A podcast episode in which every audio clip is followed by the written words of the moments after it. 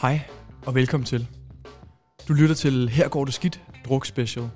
Mit navn er Malte Håkonsen, og overfor mig sidder drukmåsen Magnus Valbum. Ja, tak. Og ja, Magnus, du drikker jo som et hul i jorden.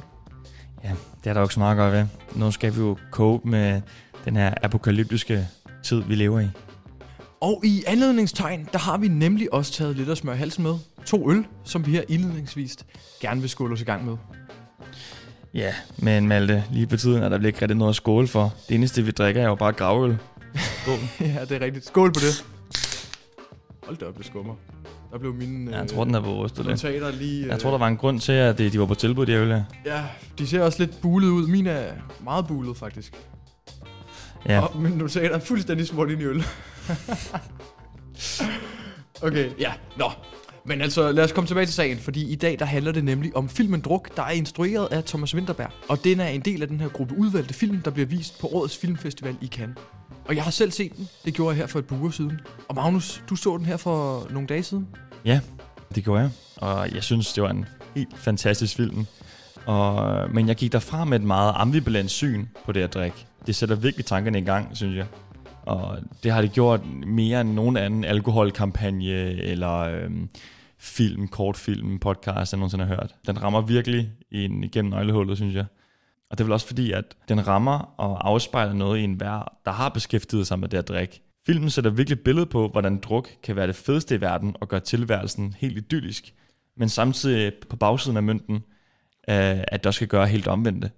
Ja, og det er faktisk sjovt, du siger det, Magnus, fordi øhm, det er netop det her, vi skal starte med. Og jeg synes, vi skal sætte scenen og, og klargøre den her præmis øh, for filmens udgangspunkt ved lige at, øh, at se et indledende klip fra filmen, hvor Magnus Milangs karakter, Nikolaj, han taler om, at mennesket er født med en halv promille for lidt, øh, og hvad det så kan iværksætte. Så skal vi ikke bare spille den? Skål. Ved du hvad, Martin, den smager sgu godt, den her. Det er synd, du er så fornuftig. Skål. Det er det faktisk lidt. Men spørgsmålet er, hvad der i virkeligheden er fornuftigt. Okay, kommer der en tese nu? Skal vi høre et eller andet æble for dig nu? Ja, men det, Kom med det er jo ikke mig. Altså, Kom med det, er jo, det, er jo, det, er jo, det er fordi, der findes en norsk øh, filosof og psykiater. Der findes Skorterud. Du er så dum. Nej, nej, prøv nu at høre her. Som faktisk mener, at det er fornuftigt at drikke. Men altså, skal man så drikke noget hele tiden, eller? Ja, altså øh, han, han peger faktisk på, at når man har den der sådan lidt halve promille i blodet, Ja så er det jo der, hvor du sådan bliver sådan lidt mere afslappet og sådan lidt mere parat og musikalsk og åben. Mere modig, simpelthen, ikke? Ja, netop den her scene, den, det er jo ligesom den her scene, der sætter det hele i gang. Og de her fire venner, Martin, Tommy, Peter og Nikolaj, spillet af henholdsvis Mads Mikkelsen, Thomas Bo Larsen, Lars Rante og Magnus Milang, øhm, de er alle øh, de her gymnasielærer, der på hver sin måde er gået lidt stå i tilværelsen. Øh, og den her samtale, og så det, der kickstarter den her øh, stillstand, Mm. øh, vil ændre deres tilstand lidt. Øhm, og under den her middag, der kommer den yngste af de fire venner, Nikolaj, så på den her historie om den daglige promille på 0,5. Øh, men det første Mads Mikkelsens karakter, Martin, en af de næste dage, han smugler en vodkaflaske med i tasken, uden at have sagt det til nogle af de andre, at forsøget sådan rigtig sparkes i gang. Ja, han, han tager faktisk styringen lidt, og, Ja, og selv tager det faktisk skridt imod øh, projektet. ja præcis, fordi den her snak, det er jo bare løs snak over en middag. Ja. Øh, men men han, altså det, han bider mærke i det, og så tænker han, det kan godt være, der er noget om snakken. Ja. Og så smugler han så den her vodkaflaske med. Det er lidt ligesom, hvis man er, du ved, hvis man er sammen med sine venner, og man er lidt, lidt fuld, eller man sidder og planlægger, åh, vi skal da også lige tage i sommerhus, eller vi skal da tage ud og rejse. Det er skide fedt at sidde og snakke om, men det er aldrig noget, der kommer til at ske, fordi at det er kun lige momentet, at det er fedt at snakke om. Ja, Men præcis. der, men der er aldrig nogen, der tager initiativ. Men så lige her, så er der faktisk en, der gør. Ja, det er det. Øh, og det er jo ligesom det, der, der sætter den her øh, snibbold i gang. Nu er det en snibbold, senere så er det en, en, en ret stor snibbold. Ja, præcis. Øh. Snibbold-effekten, men det er jo så det, øh, der er, er filmens udgangspunkt. Øhm, men hurtigt, der får de også aftalt, at forsøget ikke kun er for deres egen skyld, øh, men at de i forskningens og videnskabens tegn til med og skriver et videnskabeligt essay, for ligesom at afprøve ham her at finde Skorterods hypotese, ja. så det ikke kun er, er spil op med jer. Men det er også lidt for at legitimere det, ikke? Altså, Jo, jo. Fordi de har jo lyst til at gøre det, og så lidt drengerøvs øh, årsager. Men altså, det er jo også fordi, at så har de jo et, et form for videnskabeligt øh, sikkerhedsnet at falde tilbage på, hvis det er, de bliver taget i det, eller hvis de skal have en grund til at kunne sige, hvorfor vi gjorde det. Fordi at den holder vel ikke helt i retten bare at sige, at "Nå, vi vil bare gerne prøve at være lidt, småsnallerede. Nej, nej, det, det tror jeg heller ikke. Øhm, Ja. Det er en meget sådan en, øhm, en sikkerhedsforanstaltning. Ja, præcis. Øhm, men også meget interessant, synes jeg. Det, de i hvert fald, de, der er ikke noget forskningsprojekt, hvor, hvor de så tager udgangspunkt i forsøgspersoner. De er forsøgspersonerne. Ja, man bliver jo helt inspireret. Ja, det gør man. Det er, man bliver virkelig en glad forsker, når man, Mm. når man ser sådan en her film. Nå, men, øh, men ja, de her, de, øh, ja, de her fire venner, de starter så med at drikke i, øh, i alle pauserne mellem timerne. De drikker på toilettet, og, og faktisk også lidt nogle gange i undervisningen, når, når de kan, øh, for at holde på milden på den her halve. Øhm, men efter noget tid, der foreslår øh, Martin så, at det her, det er ikke nok. De må presse hypotesen og forhøje på milden. Og den skal så forhøjes til 1. Det kender vi jo sikkert alle sammen godt. Ja, det er lidt Det er ligesom... ikke lige nok. Nej, det kunne godt være en samtale under en, øh, en fest, det her, ikke? Ja. Det er ikke nok, det her. Vi skal lige blive, du ved, inden, lige- inden, man skal ja, i byen for eksempel, præcis. man skal lige blive lidt fuldere. Ja, så siger man sådan, bund jeres genstand og tag en med Ja. i hånden, og så er det afsted. Præcis, eller så tager man lige en bak shots eller noget inden. Ja. Ja, præcis. Ja. Så, så, så får den bare vodka og vand. Så Ja. er der ikke noget, noget, nogen gode drinks. Man skal jo helst undgå at blive uh, sober-shamed til sådan en fest der, Ja, så det er jo derfor. Det er rigtigt. Og ja, det, det bliver de her fire venner så enige om. Ja, det er sgu da rigtigt. Vi kan da ikke kun holde den på en halv. Vi er nødt til at teste og presse hypotesen. Så det gør de. Og så vil jeg faktisk lade den stå der, for resten af filmen, så den skal man opleve selv. Og, og det her afsnit, det er, er også spoilerfrit. Og man skal ikke føle sig skamfuld eller sociopatisk, hvis man sad, sad og grinte under filmen, der ellers til tider fremstår moden og dramatisk og seriøs. For i starten, der skulle det nemlig være en komedie, der skulle udforske danskernes drukkultur. Øh, Thomas Winterberg, som kom på ideen efter at have siddet øh, og haft et møde med en udenlandsk kollega, hvor hans øh, datter, iført sit stiveste pus, pludselig kommer ind og afbryder dem, fordi hun skal på druk, hun skal på søløb, og forklarer, at det er en konkurrence, hvor eleverne skal bunde en hel kasse øl, mens de løber rundt om en sø. Hvis de brækker sig undervejs, får de tidsstraf, medmindre to elever brækker sig på samme tid, så er det okay. Jeg tror faktisk aldrig helt, jeg har forstået det der søløb. Jeg, hvorfor har jeg ikke lavet det med alt? Jeg har heller ikke lavet det. Hvor, hvad er det, vi har misset? Er det sådan en øh, hovedstadsting? Jeg, jeg kommer jo ikke øh, fra hovedstaden, Ej, det- desværre. Det ved jeg. Og du er fra øh, periferien af hovedstaden. Du er sådan Store København, ikke? Jeg, jeg er udkendt Ja, Danmark, og du er pinligt. Store København, ja. Det er fint, ja. Øhm, men ja, hun forklarer sig det her, og, og den her udenlandske kollega øh, overhører det så. Og, og hun spørger så Thomas Winterberg, kan det her være rigtigt? Får hun virkelig lov til det? Og, og Thomas Winterberg, han, øh, han sidder så og siger, ja, det gør hun. Og, og, og den her udenlandske kollega spørger sig, Nå, hvorfor? Jamen, det er dansk. Det er vores drukkultur. Det er sådan, vi gør. Og han var, sådan, han var splittet i det her, det her moment. Han, han var både stolt på en måde, men han var også lidt forarvet. For han tænkte, jeg kan godt forstå, hvorfor min kollega har de her spørgsmål, de her tvivlende spørgsmål. Min Mm. datter er ikke særlig gammel, og hun skal ud, og det er jo ikke bare druk, det er dødsdruk. Det er, dru- Ja. det er druk, til du kaster op. Det er Men dansk, samtidig- det er ja. dansk druk, når det er bedst. Det er dansk druk. Men derudover, så sker der også en tragedie under optagelsen af filmen. Thomas Winterbergs datter, hun går bort meget pludseligt, og det ændrer hele filmens diskurs. Hvad der i starten var tiltænkt som en let komedie, øh, får et eksistentielt dybere tema, og det klæder den. Det synes jeg i hvert fald. Helt sikkert. Det synes jeg virkelig også. Get lidt spice. Altså jeg sad også lidt og tænkte, er det meningen, jeg skal grine? Griner jeg kun, fordi jeg er dansker? Griner jeg kun, fordi jeg er 21 år og stadig går på druk? Mm. Øh, vil, vil jeg se på filmen på samme måde, når jeg er 40? Vil, altså, eller hvis jeg en dag var blevet far? Øh, eller er det, fordi jeg har den her naive, unge øh, tilgang til filmen? Ja, men jeg synes generelt, mange danske film har lidt det med, at de blander meget sådan, øh, dramatiske elementer og meget sådan, humoristiske elementer. For eksempel Ja. øh, hans tidligere film Festen fra 1998. Ja. Den starter også ud rimelig sjovt, men den ender med, at den faktisk er rigtig alvorlig, og den bunder ud i nogle øh, store, dybe barndomstraumer, som protagonisten han har. Jeg synes, at det er sådan et generelt kendetegn med, at den danske film blander tit øh, humor og drama sammen. Det er rigtigt. Vi har i hvert fald den der, det er også det, folk kalder det, altså øh, den der skandinaviske tilgang til vores film, øh, og til livet generelt, Ja. at vi har noget, noget tragikomisk over os, og meget socialrealistisk. Alt skal ikke være så glansbilledagtigt. I Ja. Hollywood, der er det meget, øh, der er det, det fine og det smukke, man viser frem. I, I Danmark, der er vi sgu ligeglade, om vi har en plet på tøjet, eller om nogen, de siger øh, bandeord. Ja, Der, det, er, ja. det er sgu meget godt sagt uh, tragediekomedie, kan man Ja. kalde det, ja. Øhm, og det er det jo også øh, på sin vis, filmen. Øhm, men men jeg, jeg læste også et interview med, øhm, fra Euroman faktisk, med de fire hovedpersoner, Mm. øh, eller hovedskuespillere, der spiller hovedpersonerne, der fortæller, at filmen den tager ikke nogen holdninger. Det er ikke fordi, den har nogen moralsk opsang. Den siger ikke, lad være med at drikke, det er dårligt. Den siger heller ikke, drik, det er godt. Fordi i starten, der lægger den meget op til, at man øh, kan få det bedre ved at få den her halve promille i kroppen, fordi man bliver mere løsluppen og, og mere selvsikker. Ja. Det bunder sig ud i nogle lidt øh, alvorlige følger efter. Men den vil gerne vise begge aspekter, og så, og så siger den så, at vi som, som seere, så ligesom skal samle op, hvad vi synes var vigtigt. Og det synes jeg faktisk er fint nok, at, at en film den bare viser, frem for at, at sådan presser et budskab over os. Ja, og øh, min reaktion minder jo også meget om det, du siger, Malte. Fordi at selvom film ikke har noget fast standpunkt, som du siger, så synes jeg stadigvæk, at det virker for mig som en kommentar på druk.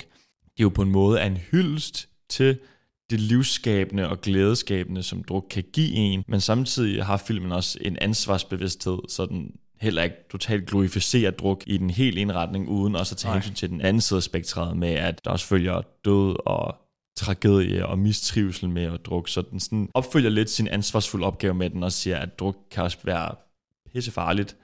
Og en anden ting, jeg også lader mærke til, det er, at de er ude og drikke kampdrik i byen, så ser vi kun to af dem komme hjem, og hvad der sker, når de kommer hjem og møder deres familie, når de ja. Er fulde, eller deres familie finder dem.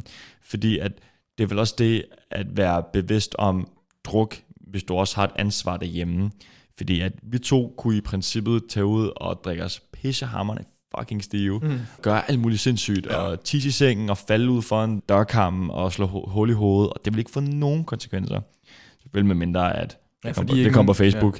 Fordi der er ikke nogen, der ser det. Ligesom det der med... Ja, men også fordi ja. Ja. vi har ikke noget, vi har ikke nogen, vi har ansvar for. Vi har ikke nogen børn, vi har ikke nogen Nej. kone, vi har ikke noget, vi, skal, vi har ikke nogen, vi skal være der for. Vi skal ikke leve for andre end os selv lige på det isolerede punkt. Ja. Mens at det er også det, jeg synes, film prøver at vise med, at den viser ikke de to andre kom hjem, for de har ikke nogen familie. De har, den ene er skilt, og den anden har ikke nogen. Så de har ikke noget ansvar, de skal vedhæfte sig på. Så derfor har det nok ikke så mange store konsekvenser af, at de kommer hjem pissefulde, og måske også har slået hul i hovedet, eller næsten faldet i søen, eller kommet op og slås. Ja, så man kan sige, vores tilgang og, og de to andre øh, figurer, som er altså, som bare af sig selv har sådan måske lidt mere hedonistisk tilgang til det, hvor, hvor ølene godt kan tage overhånd, fordi man ikke har noget andet ansvar end, for, end sig selv. Ja, jeg, jeg tror, at de alle sammen har et meget hedonistisk syn på det, når de Ja. er helt tilsvøbet i, rigtigt. i øh, procenter. Men det er mere det, du vågner op til det. Mm. Altså, at tømmermændene kun for dig selv, eller går det også ud af andre? Hej, hvad laver I? Vi sidder lige og snakker lidt. Og... Er I fulde? Nej, det er vi ikke. Sikker? Ja, hvad Okay. så? Øhm, vi er på vej til Carbuetter, Nå, okay, og fedt. så tager vi over til far bagefter, mens I hygger, eller hvad fanden det er, I laver. Ja. Ikke? ja. Øhm, husk at købe ind til i morgen. Ja, Magnus Milans karakters kone lyder vel lidt som ens mor, der tramper ind på værelset, når man har venner på besøg og skal save sig midt over. Apropos, Magnus, hvad er så din værste brændert? Eller bedste brændert? Jamen, vi har jo alle sammen haft en af hver i hvert fald. Skal jeg kraftigt lige tænke. Min værste brændert. Jamen, det er jo ikke, hvor fortroligt det er at sige i en podcast. Øhm, men jeg kan fortælle dig min bedste brændert. Okay, den vil jeg gerne høre. Ja.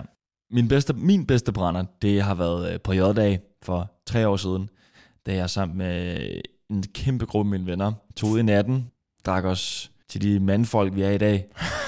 um, og det startede ud med, at vi valgte at lave et tema, så vi har alle sammen købt små hurtigbriller, vi tog på, så og ja, vi var omkring de der 15 stykker, så det var jo lidt af slæng. Um, Det var sådan helt kult. Ja, det er jo ja, det har, set, har forhåbentlig set sådan ud i hvert fald, når vi har gået, gået ned ad gaden. Ja. Det andet, der også var så fedt, det var jo også, at vi var 15 mennesker, så hvordan kan man finde plads på en- noget som helst værtshus på J-dag, uden at bestille bord. Men på en eller anden måde, så sker det lidt, at vi gør det, samtidig med, at fem af os, vi får lov til at hoppe op på en af de der lastbiler, der kører rundt og giver øl. Så øh, Fuck, hvor vildt. Okay, så I kører simpelthen bare fra de andre. ja, vi bliver meget hurtigt fragmenteret. Sådan sker det, når man er en stor drenggruppe, eller Ja, ja, er i hvert fald klart. ude, ikke? fordi at man starter ud på samme fællespunkt, og så vil alle sammen gerne noget forskelligt. Selvfølgelig. Så det var fair nok. Kæmpe vinderaften. Og jeg fik øh, gratis Nesu. Den der, dem der, der blinker. Jamen, det er jo en god souvenir. Jamen, det er det Jeg virkelig. har faktisk ikke fået en endnu. Nej. Desværre. De kan noget. Eller, de kan noget på dagen. De kan ikke så meget dagen Nej, efter. det er rigtigt. De kan noget en gang om året. Ja, det er lidt ligesom J-øl. Jeg føler ikke, at J kan noget andet end på Nej, J-dag. Jeg, nej. kan virke, jeg kan virkelig ikke lide det. Nej. Jeg kan kun lide det på J-dag. Og det må være en eller anden pseudo-fornemmelse af, at jeg bilder mig selv ind, jeg kan lide J-øl, Ja. fordi at det er J-dag. Altså, Det er rigtigt, men prøv lige at tænke på, hvor godt et marketingstrik det er. Det er, det er den dårligste øl, de har på bryggeriet. De tænker, hvordan skal vi komme af med den? Så laver de den her øh, J-dag-begivenhed. Ja. deler det gratis ud. Der er nissehuer, der er øh, piger i øh, letbeklædning, uh, og, og der er lastbiler, yes. og det er fedt. Alle går i byen. Ja. Alle går i byen. Og så kommer de af med den her dårlige øl. Og vi alle sammen drikker den, fordi vi får fortalt, det er godt. Og så bilder vi os selv ind, det er godt. Så du tror på, at hvis vi lavede en surstrømning dag, så ville folk kunne lide surstrømning? Jamen, overvej lige, altså det er jo begivenheden, der får os til at skylde den øl ned. Jeg hader den, af hele mit hjerte. Men lige den dag, der, der hader jeg den i hvert fald ikke. Nej. Så, så er vi bare status quo, og så kan jeg godt drikke den. Det er jo traditionstro. Det Det er, vi er jo et meget traditionsfyldt land. Det er vi jo. Ja. Og, og altså, er der noget, vi danskere kan lide, så er der traditioner, der indebærer Helt druk. sikkert. Helt sikkert. Altså, ja. det, om det er julefrokoster og snaps, eller påskefrokoster og snaps, eller pinsefrokoster og snaps. Hver tradition kan drikkes til Halloween, Præcis. påske, Ja. øh, fastelavn og fastelavn. Ah, okay, fastelavn. Mm. Men Malte, jeg skal da ikke være den eneste, der kommer med en brændert. Eller hvad? Jamen altså, det er sjovt, du siger det. Øhm, jeg har selvfølgelig også haft gode brænder men jeg synes, at bare lige for at stå i øh, kontrast til dig, så, så er det næsten lige før, jeg skal fortælle om min værste brændert. Ja, altså, jeg tror, jeg gik i 2G der, og jeg havde lige fået fri fra biografen. Det er det, jeg- det, er det gyldne G. Ja, Det er gyldne 2G. Det er 2G. Det er 2G. 2G, det er... I 3.G, der har man fundet sig selv. I 1.G, der ved man ikke, hvad man laver. I 2G, der er man lige i, med en fod i, på hver sin side Ja. af den jordskældssprække, der vokser sig større og større. Og man er Ja. nødt til at vælge side, inden man falder ned i sprækken. Jeg tror dog, at jeg lige den her aften faldt ned i magmagen og brændte op.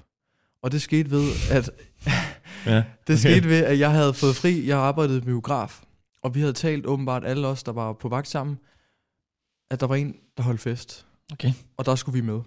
Og de andre, der har siddet der, alle vores andre kolleger, de har jo allerede siddet og, og sad så midt over de sidste tre timer. Så Ja. de er helt væk. Og jeg sidder der og tænker, okay, jeg kan sidde her i to timer og tage hjem, og så var det hyggeligt, eller jeg kan indhente dem, så godt som jeg nu kan. Så det gør jeg. Oh, nej. Jeg tager tre varme øl, og så skyller jeg dem ned. Men det er jo ikke nok.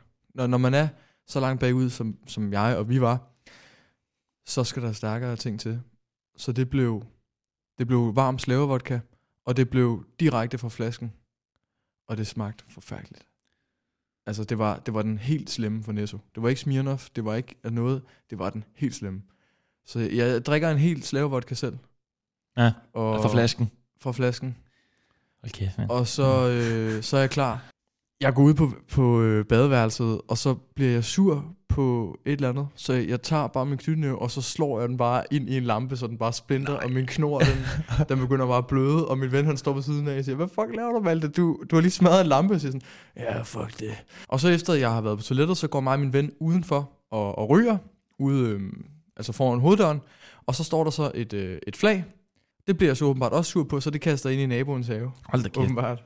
Jamen, det er, jo, det er jo ikke en, altså, det er bare sådan mere symbolet i at gøre det. Ja. Ja. Så går jeg tilbage ind. Men jeg skal vide, Ja. hvor, hvor er det her henne igen? Jamen, det er bare hjemme hos en. Du ikke kender? Nej, nej, det er hjemme hos en kollega.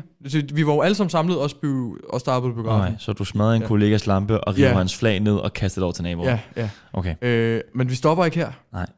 Forhåbentlig ikke. Forhåbentlig ikke, nej.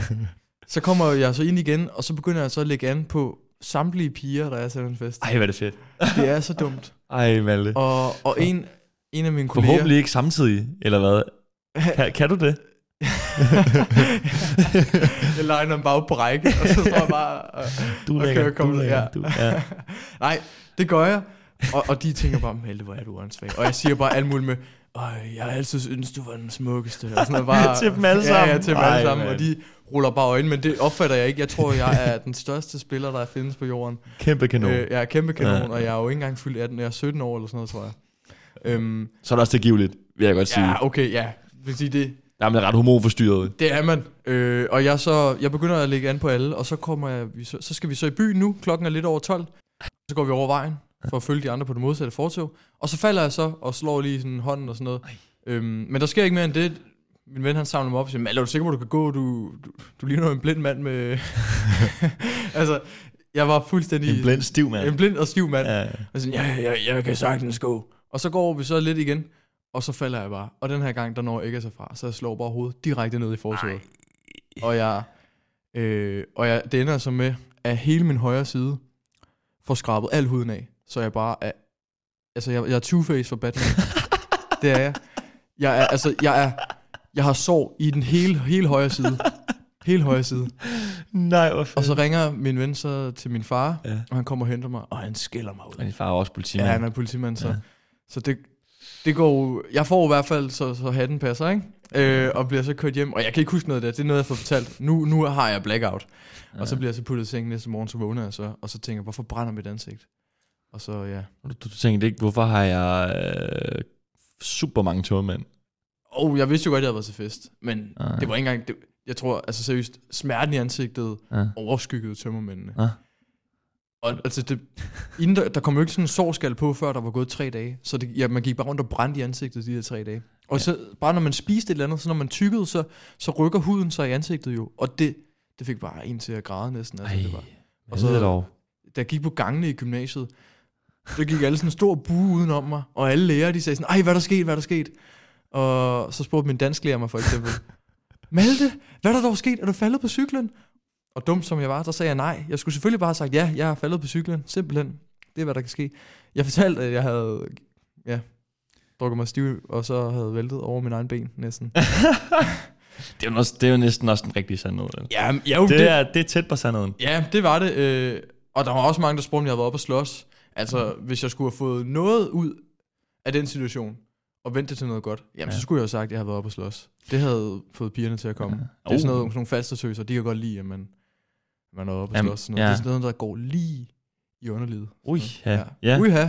Altså, men altså, så er det da ikke gået helt skidt. Nej, men det sagde jeg jo ikke. Jeg sagde netop ikke, at jeg havde været og slås. Jeg var meget ærlig omkring det Ah, åbenbart. Så det ja. var, der skød jeg lidt mig selv i foden. Ja. Ja, og man kan faktisk godt se, hvis jeg ved ikke, om du kan se det nu. Nu sidder du og kigger på mig. Jeg har sådan et øh, rundt Ja, man kan godt se Ja. det. Jamen, Især når jeg for eksempel øh, er ude at løbe, eller jeg lige har taget et varmt bad, hvor, hvor huden så blusser op, så kan man bare se det der ar. du bliver mindet om det hver gang. Ja, ja, men altså, jeg har stadig arret nu, og nu er det så, ja, fire år siden, ikke? Øh, Ja. Men Malte, vi to, vi er meget repræsentative for vores drukkultur. I hvert fald med de historier, vi har. ja. Og øhm, så vil jeg jo egentlig gerne spørge dig lidt. Synes du, at alderen for lovligt detailsalg af alkohol skal hæves til 18? Øhm, nej, det synes jeg faktisk ikke. Det synes du ikke? Øhm, for hvis man tager min situation, det var en lidt ærgerlig situation. Den var jeg jo havnet i alligevel. Der havde jo stået alverdens øh, mixtur på det bord, som jeg kunne have taget for mig af, selvom jeg kun var 17 år. Øh, så til festen havde alt jo været frit tilgængeligt. Men dem til festen var de 18? Eller Ja, jamen, der var jo folk, altså vi var jo mellem 16 og 25 jo. Øh, altså, Ja. Men hvis du nu, og hvis du tænker ud over dit eget eksempel, Mm. sådan helt generelt, jeg tror da 100% jeg har drukket meget mindre, hvis jeg ikke kunne... Eller, jamen, det jeg tror jeg ikke, også. Jeg har, ikke, jeg har stadig drukket, Ja. ja. men jeg har ikke Nej. drukket lige så meget, Nej, tror jeg. øh, jeg kan godt se, hvorfor man, man vil gøre det, men jeg tror bare, at ligesom med cigaretter og alt andet, så kommer det bare til at, at blive øh, handlet på andre måder. Så får man sin storebror til at købe det, eller man øh, får den ældste i vennegruppen til at købe for dem alle sammen, øh, hvis der er en, der fylder 18. Øh, eller eller man, man, man finder smutvej, så kører man til Tyskland sammen, hvor, hvor, det ikke, hvor der ikke er regler for det. Så jeg, jeg tror, mm, man, altså med det for, eller forbud, så får man bare lavet, jamen så, så, så finder fo- folk finder smutveje. Ja, men det er vel også lidt en symbolsk handling, så der Ja, må den der også have ja. nogle effekter, at hvis du hæver den til 18, så primer du måske også Mm. ungdommen, altså ned ved de 15 år, 16 år, til at, at vende med at drikke. Ja, men jeg tror alligevel, det ligger så dybt i vores kultur. Nu er der for eksempel lige lavet en film om det. Jeg tror ikke, der var mange andre lande, der havde lavet en film kaldet Druk og vist det på den måde. Øh, jeg tror simpelthen, at det, det er sådan indavret i os. Altså, jeg, jeg ved ikke med dig, Magnus, men, men lige siden jeg har været sådan 12-13 år, der er jeg blevet tilbudt øl til samtlige julefrokoster. På Eller du er også fra Falster. Ja, det er selvfølgelig rigtigt. Det er selvfølgelig, men, men jeg tror, i stedet for at, at lave forbud, så skal man uddanne. I stedet for at sige, det her, det må I ikke. Hvorfor må vi ikke det, spørger folk så. Jamen, det må I ikke, fordi I ikke er gamle nok. Tror du, man kan lære en, en 15-årig Jamen, jeg tror, det? altså ved at oplyse det. Man, man kan lave undervisning i skolen for at sige sådan her, det her det er følgende ved alkohol, det her det er sådan her det er. Altså, man kan lave meget undervisning og sige, med de her genstande, der er man sådan her, og jeg tror, der er, altså, med indsigt og, og forståelse, der, Ja. der gør man også folk mere ansvarlige. Det tror jeg. Jeg, jeg tror i hvert fald, at der skal lidt en omkaldsfatring til. Altså, man, man skal begynde måske at gå lidt over en anden terminologi for, for vores kultur, fordi at, nu drikker jeg jo selv, men jeg kender nogen, der ikke gør, og de synes, det er ret svært. Og man bliver jo næsten lidt sober-shamed. Jeg kunne huske en gang, så var jeg på en bar, hvor jeg skulle på arbejde dagen efter. Og min plan var jo så, at jeg ikke skulle drikke noget. Men jeg blev så tilbudt af nogen, der sad ved, der sad ved baren, om jeg, om jeg Ja. ikke ville have noget at drikke. Øhm, og jeg kendte dem ikke. Men jeg sagde, nej, øh, jeg har ikke fået drik i dag. Og så spurgte de mig så, men hvad laver du så her? Okay, den er også den er hård for, ikke? Altså- Drik eller skrid. Jamen det er jo det, altså, hvad laver du på en, hvad laver du på en bar, hvis du ikke vil drikke? Jeg valgte så bare at sige, jamen, fuck ja. øhm, altså, det, altså, det giver jo også lidt mening, gør det ikke? Altså, en bark med 10 shots på en mandag, det er da heller ikke så usædvanligt i mine øjne. Nej. Altså, det er da også forklaret af, at jeg nok selv er primet af den drukkultur, ja, Ja, vi er i. Jamen igen, tilbage til, til anekdoten med Thomas Winterberg, hans udlandske kollega. Det er jo et kulturskæld. Og jeg tror, både Sverige og Norge har jo meget øh, øh, strammere regler omkring salg af alkohol og sådan noget. Der, der bliver det kun solgt i specialbutikker, man kan ikke købe det i supermarkederne og sådan noget. At det er sgu noget, vi, sådan, vi danskere vi bliver kendetegnet på, men det er også noget, vi virkelig, som du siger, primer. Det er jo noget, vi godt kan lide. Det er jo ikke, fordi vi, vi gør det jo ikke bare, fordi det er noget, vi gør. Vi ser jo frem til det. Ja, vi glæder os. Vi glæder os. Til at være fri på skole og komme ud af. Det er det er jo. ikke nogen bajer. Det er det. det. Ja. For, for mange tror jeg, at det er jo ugens højdepunkt. Det er ude at få en øl med vennerne, hvis man har arbejdet hårdt hele ugen, eller ja, tage til fest, eller i, tage i byen, Ja, whatever. Du, du, du lever jo for weekenden. Hvis du har Det et lortejob Ja. i dit sabbatår, hvis du, det ved jeg ikke, altså hvis, ja, hvis du har et nederen job, du arbejder på et lager eller sådan noget, så lever du næsten bare for weekenden, og så skal du næsten trykke den endnu hårdere i weekenden for at kompensere for, Ja. at din hverdag stinker. Det er selvfølgelig også en lidt trist tilgang til livet. Men jeg synes også, at jeg synes ikke kun, man skal drikke for at kompensere for en kedelig uge. Nogle gange drikker man jo Jamen. også bare på grund af stemningen. Altså fordi det, det er fedt. Hvor kliché det end er, så synes jeg også lige, vi skal runde corona.